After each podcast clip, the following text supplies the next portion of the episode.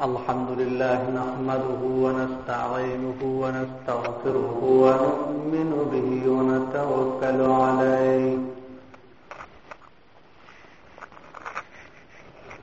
ونعوذ بالله من شرور أنفسنا ومن سيئات أعمالنا.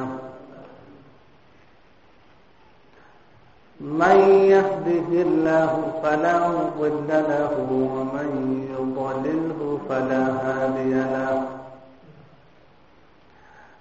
وأشهد أن لا إله إلا الله وحده لا شريك له. وأشهد أن محمدا عبده ورسوله. أرسله بالحق بشيرا ونذيرا وداعيا إلى الله بإذنه وسراجا منيرا.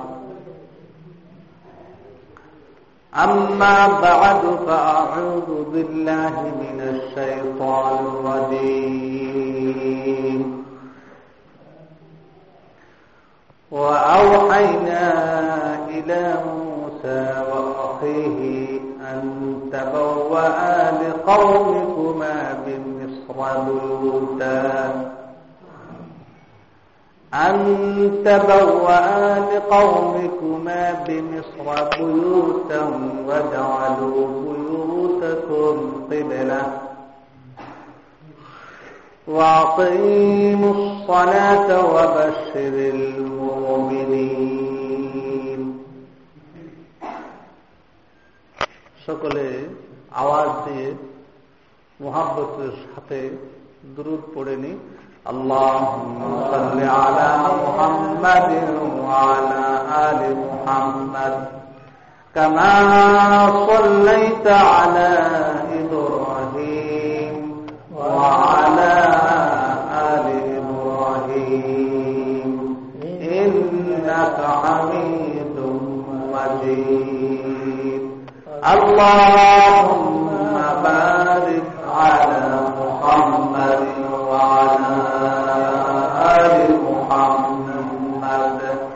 كما باركت على إبراهيم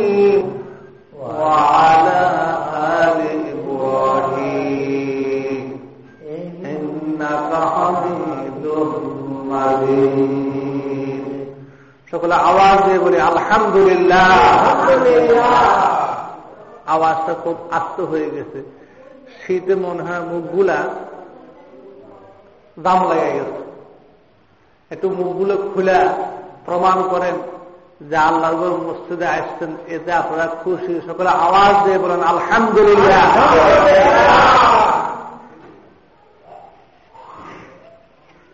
ওই মানুষগুলো খুবই শ্রেষ্ঠ মানুষ, ভালো মানুষ। যে মানুষগুলোর ভোরবেলা শুরু হয়, কানে আজানের আওয়াজ শুনে। যে মানুষগুলোর ভোরবেলা শুরু হয় নামাজ আদায়ের মাধ্যমে। যেই মানুষগুলোর ভোরবেলা শুরু হয় কোরআন তালাওয়াতের মাধ্যমে। যেই মানুষগুলো গড় থেকে বের হন, ইমানের পরিচয় বুকে ধারণ করে, কত সুবাহান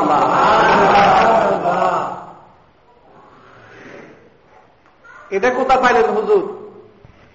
রসুল্লাহ সাল্লাহ আলাই ওসাল্লাম হাদিসের মধ্যে আর সাত করেছেন যে ব্যক্তি ফজরের নামাজ আদায় করে,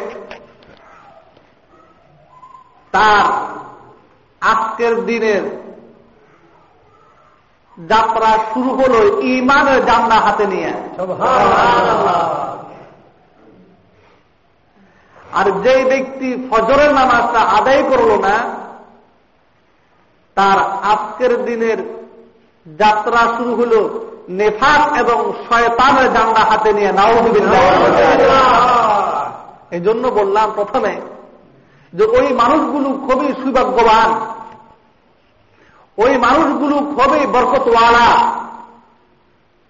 যাদের সকাল বেলাটা শুরু হয় কানে আজানের করে শুনে, যাদের বোর বেলাটা শুরু হয় আল্লাহর বন্দেগি তথা নামাজ কায়েম করার মাধ্যমে যাদের সকালের যাত্রা শুরু হয় কোরআন তেলাবাদের মাধ্যমে।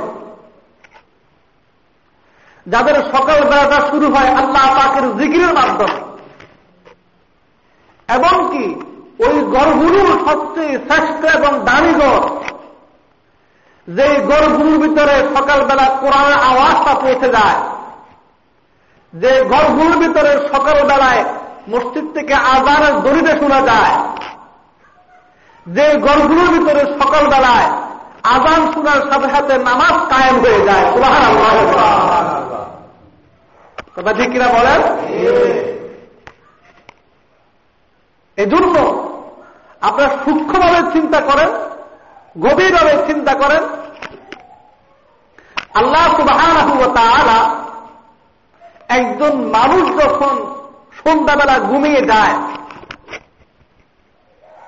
তখন আল্লাহ তালা তাকে সবক দেন। আল্লাহ রাসুলের মাধ্যমে। তুমি এই দোয়াটা পড়ে তোমার সন্ধ্যাবেলা শুরু করো। তোমার ঘুমের যাত্রা শুরু করো। আল্লাহ ও আমার রব, তোমার নামে আমার ঘুম হয়। তোমার নামে আমার ঘুম ভেঙে যায়। তোমার নামে আমার মৃত্যু হয়, তোমার নামে আমার জীবন আল্লাহ কথা ঠিক কিনা বলেন? আবার রাসুল্লাহ সাল্লাম সবক দিচ্ছেন, যখন কিনা তোমার গুমটা ভেঙে যাবে, আবার তুমি আল্লাহর নাম নিয়ে তোমার কাজ শুরু করো। গুম ভেঙে গেল, এখন তুমি বলো আলহামদুলিল্লাহ আহিয়ানা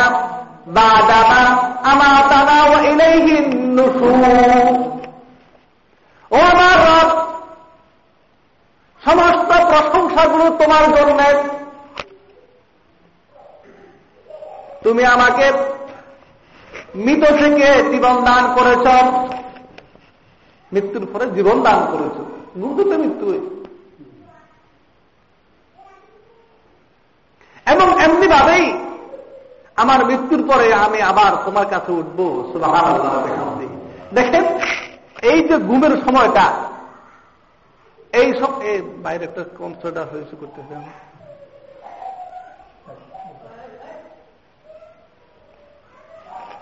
এই যে ঘুমের সময়টা, এই সময়টার মধ্যে একজন মানুষের কোনো কাজ হচ্ছে না।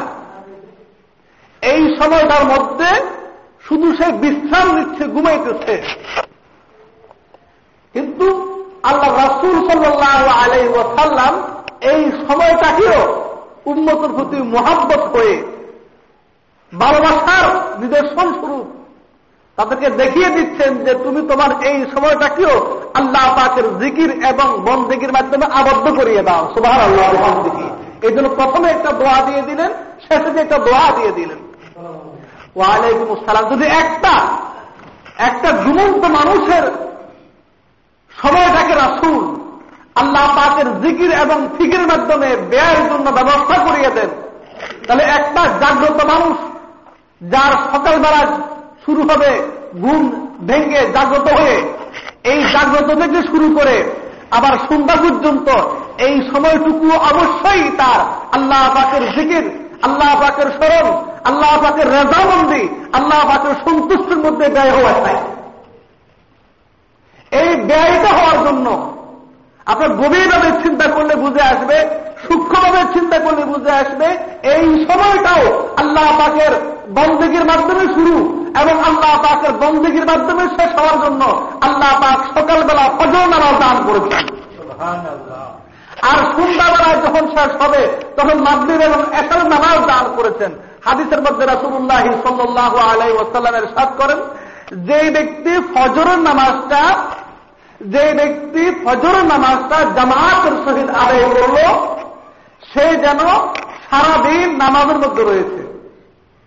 আর যে ব্যক্তি এসার নামাজটা জামাতে আদায় করল, সে যেন অর্ধেক রাত্রি জাগ্রহ থেকে আবাদ করল।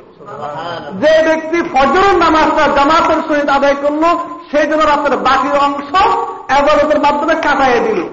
তাহলে বুঝাই গেল একজন ব্যক্তি যদি এশারের নামাজ এবং ফজরের নামাজ জামাতে আদায় করে যেমনিভাবে তার ফল আদায় হয়ে যাবে সারা রাত্র জাগর থেকে নফল বন্ধ সব আল্লাহ তালা তার আমল দান করবে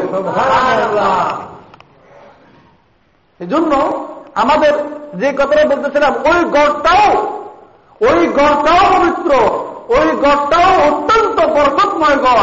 যে ঘরের ভিতরে কোরআনের আওয়াজ শোনা যায় যে ঘরের ভিতরে আসামের আওয়াজ শোনা যায় যে ঘরের ভিতরে নামাজ কায়েম হয় যে ঘরের ভিতরে জিকির হয়। আজানের আওয়াজ শোনা যায়, এই কথাটা বললাম এজন্য। আবার বলতে পারেন, আজানের আওয়াজ এখন মাইকের যোগ, আবার শোনা যায় না কোন ঘরের মধ্যে। আজানের আওয়াজটা ভাই তখনও শোনা যাবে যখন কিনা আজানের সময় আপনি জাগনা থাকবেন। ঠিক কিনা বলেন? আজানের আওয়াজটা তখনও তো কানে যাবে যখন কিনা আজানের সময় আপনার ঘরে রেডিও টেলিভিশন ডিস বন্ধ থাকবে। যদি কিনা আজানের সময় রেডিও চলতে থাকে ডিস চলতে থাকে টেলিভিশন চলতে থাকে গান বাজনা উচ্ছদ বিকট আওয়াজে চলতে থাকে তখন কি আজানের আওয়াজ শোনা যাবে। শোনা যাবে না। এজন্য আপনার আমার গড়গুলোর ভিতরে, আমাদের কীভাবে আজানের আওয়াজটা শোনা যায়, কীভাবে সেখানে জিকিরটা চলা যায়, কীভাবে সেখানে নামাজ কায়ম হওয়া যায় কীভাবে সেখানে কোরআন তালাবাদ হওয়া যায়, কীভাবে সেখানে হাদিস তালাবাদ হওয়া যায়, কীভাবে সেখানে নামাজ পড়ার জন্য একটি জায়গা, একটা পরিবেশ করা যায় এই জন্য আমার আপনাকে এই বছরের শুরুতেই প্রতিজ্ঞা নেওয়া যায়। আল্লাহ তারা সবাইকে তাও দান করেন। আবার জন্য আল্লাহ আপনার ঘরের ভিতরে এই অন্য কিছু দুর্গ বানাইয়েন না।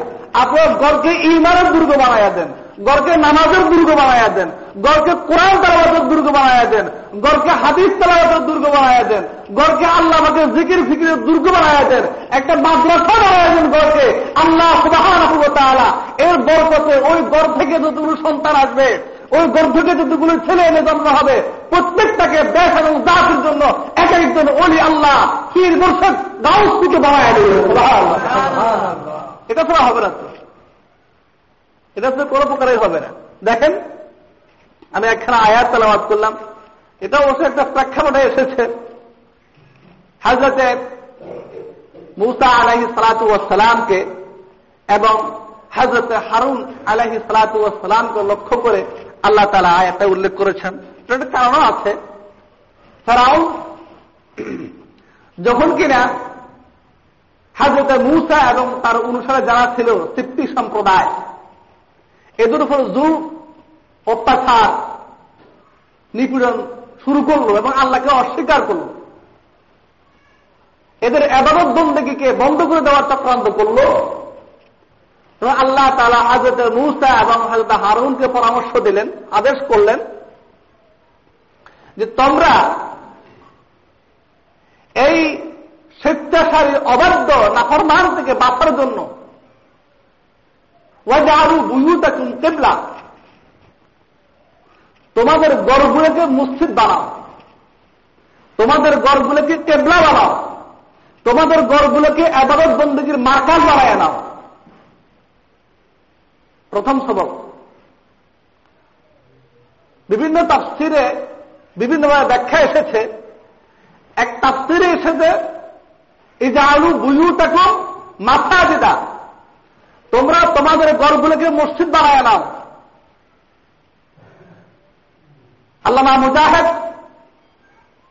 রহমতুল্লাহ আলাই তিনি বলতেছেন, এটা এজন্য যে হাজরতে মুসা আলহি সালামের সময় তার উপরে এবং তার জাতির উপরে বিভিন্নভাবে কষ্ট, জুলুম, নির্যাতন চলছিল। তো এই থেকে মুক্তি পাওয়ার জন্য বাহিরে আবাদ বন্দী করার করার সুযোগ ছিল না এবং গড়ের ভিতরে আবাদ বন্দী করার পরিবেশ ছিল না। এই জন্য আল্লাহ তালা ওহির মাধ্যমে আদেশ করিয়ে প্রমাণ করতেছেন যে তোমরা গড়ের ভিতরে বেশি বেশি করে আবাদত বন্দীগীর পরিবেশ সৃষ্টি করা। হতো আল্লাহ তালা গড় এবং বাহির উভয়টাকে সংশোধন করিয়ে দেখা গেছে নামাজের কিন্তু বিশেষ একটা বৈশিষ্ট্য আছে। রাসুল বললেন কোরআত আইনি সালা আল্লাহ তারা আমার সকল প্রকার পেরেশানি, দুশ্চিন্তা, অশান্তিকে দূর করার মহজুদ হিসেবে বস্তু রেখেছেন নামাজ। তো আমি যখন নামাজটা আদায় করি, তখন আমার দিনের ভিতরে শীতলতা অনুভব করি, আমার দিলটা আরাম আর প্রশান্তি অনুভব করি।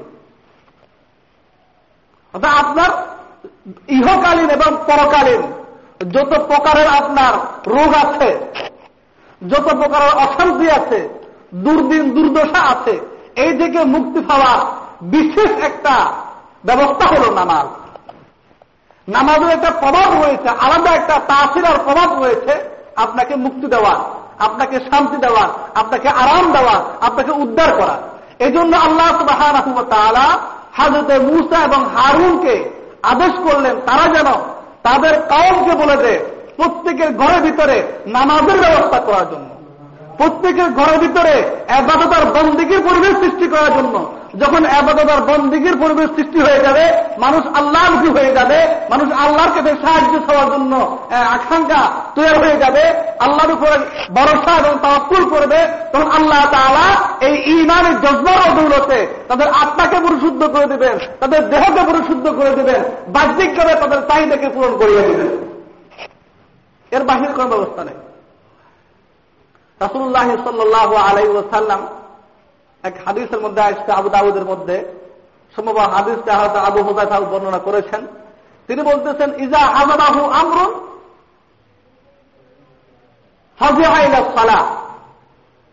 যখন এই রাসুলের সামনে কোন সংকট আসত, তখন রাসুল নামাজের দিকে দাবিত হতেন। কিসের দিকে দাবিত হতেন? কথা বলে কিসের দিকে দাবিত হতেন?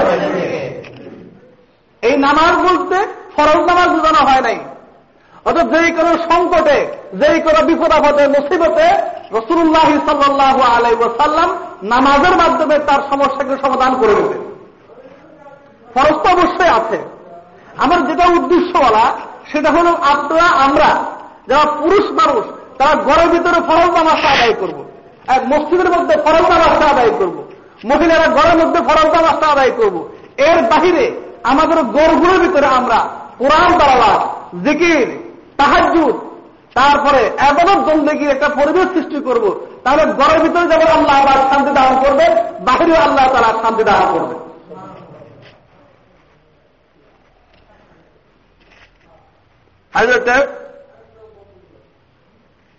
আসলে করিম সাল্লাহ আলাই ও সাল্লাম আল্লাহর পক্ষ থেকে যে কোরআনটা আমাদের জন্য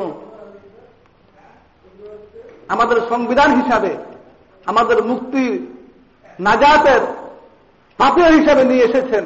তার মধ্যে কি আসতেছে?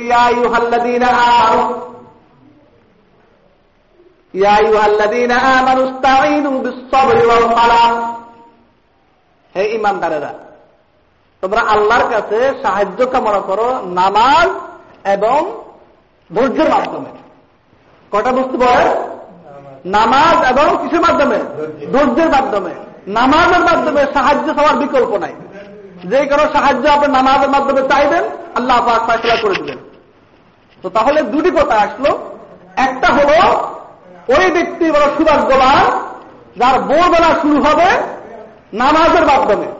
যার বোরবেলা শুরু হবে কোরআন তালাবাতের মাধ্যমে। যার বোরবেলা শুরু হবে আদান শুনার মাধ্যমে। তেমনি ভাবে বললাম ওই ঘরটি ওই ঘরটি অত্যন্ত বরকতওয়ালা ঘর। যে ঘরের ভিতরে আজানের আওয়াজ শোনা যায় যে ঘরের মধ্যে নামাজ কায়ম হয় যে ঘরের ভিতরে আল্লাহর তসমি তাহারের উচ্চারণ হয়। আরে কথা বলে না একটা কথা বলবে না কেউ। দেখেন মসজিদটা সবচেয়ে পবিত্র। মসজিদটা সবচেয়ে দামি। কথা ঠিক কিনা বলেন? কেন?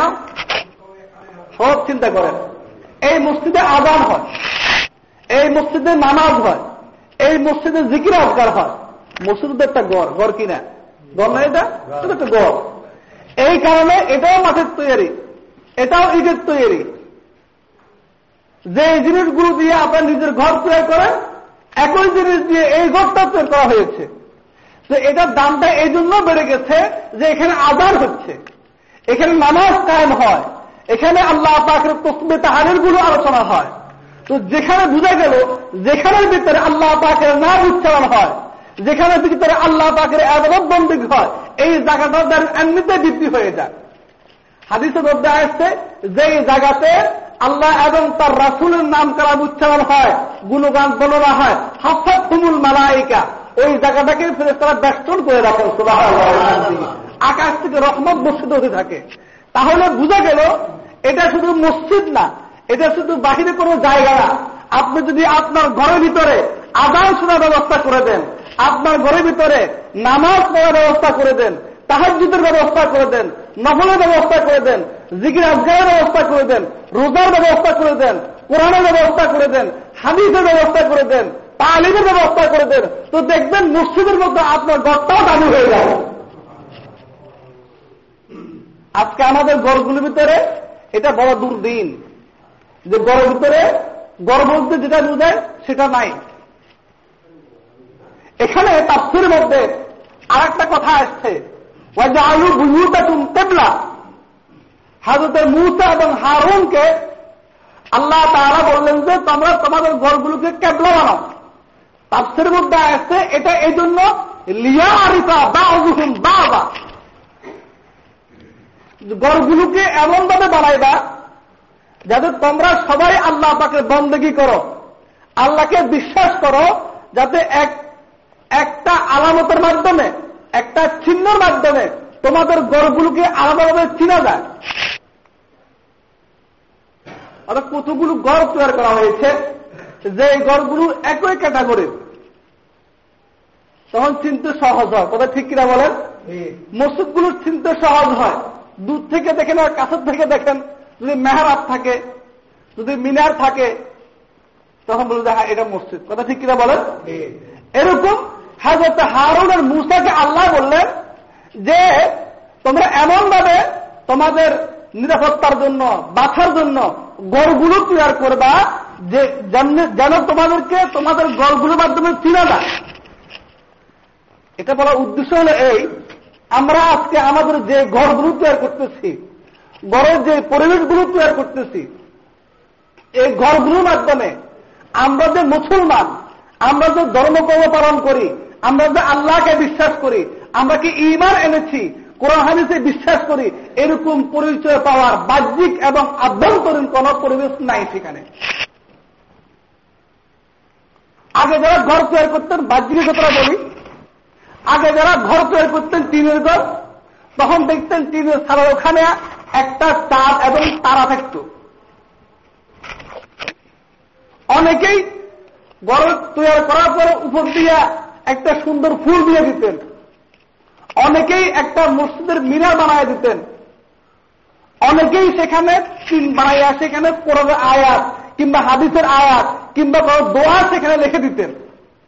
এখনও পুরাতন আমারও গরবারের যেগুলো করা আছে ওগুলোকে খুঁজলে পেয়ে যাবেন। একটা তিনগরের উপরে একটা দোয়া লেখা আছে। একটা তিনগরের উপরে চাঁদ এবং তারকা আছে। আছে কি না এরকম? হ্যাঁ। এখানে খুঁজে পাইবেন। এরকম ভাবে যারা বিল্ডিং তৈরি করছেন আগেকার মুরব্বীরা দেখবেন যে ওই বিল্ডিং এর ভিতরে একটা পরিসর হয়ে গেছে এই ঘরটা মুসলমানের ঘর। সেখানে একটা কালিমা লেখা আছে। সেখানে আল্লাহ শব্দটা লেখা আছে। সেখানে দোয়া শব্দটা লেখা আছে। হয়তো বা রং দিয়ে লিখেছে। না সব খুচা, দেওয়ালের ভিতরে খুঁচে সেখানে লিখেছে। যাতে বোঝা যায়, এই গড়টা হলো মুসলমানের, কিংবা একটা মিনার তৈরি করছে, কিংবা ঘরের ভিতরে যে নকশা করছে, নকশার ভিতরে দিয়েছে মিনার, কিংবা দিয়েছে গম্বুজ, কিংবা মেহরাবের মতো কাজ করে ঘরের প্রত্যেকটা জায়গাতে জায়গাতে লিখে দিয়েছে। কিংবা ঘরের ভিতরে বাহিরে আয়াত লিখে দিয়েছে। একটা পরিচয় বহন করার জন্য যে এই ঘরটা হলো মুসলমানের ঘর কিনা বলে? আপনি এখনও কিছু কাজে দেখেন? বহু জায়গাতে আছে।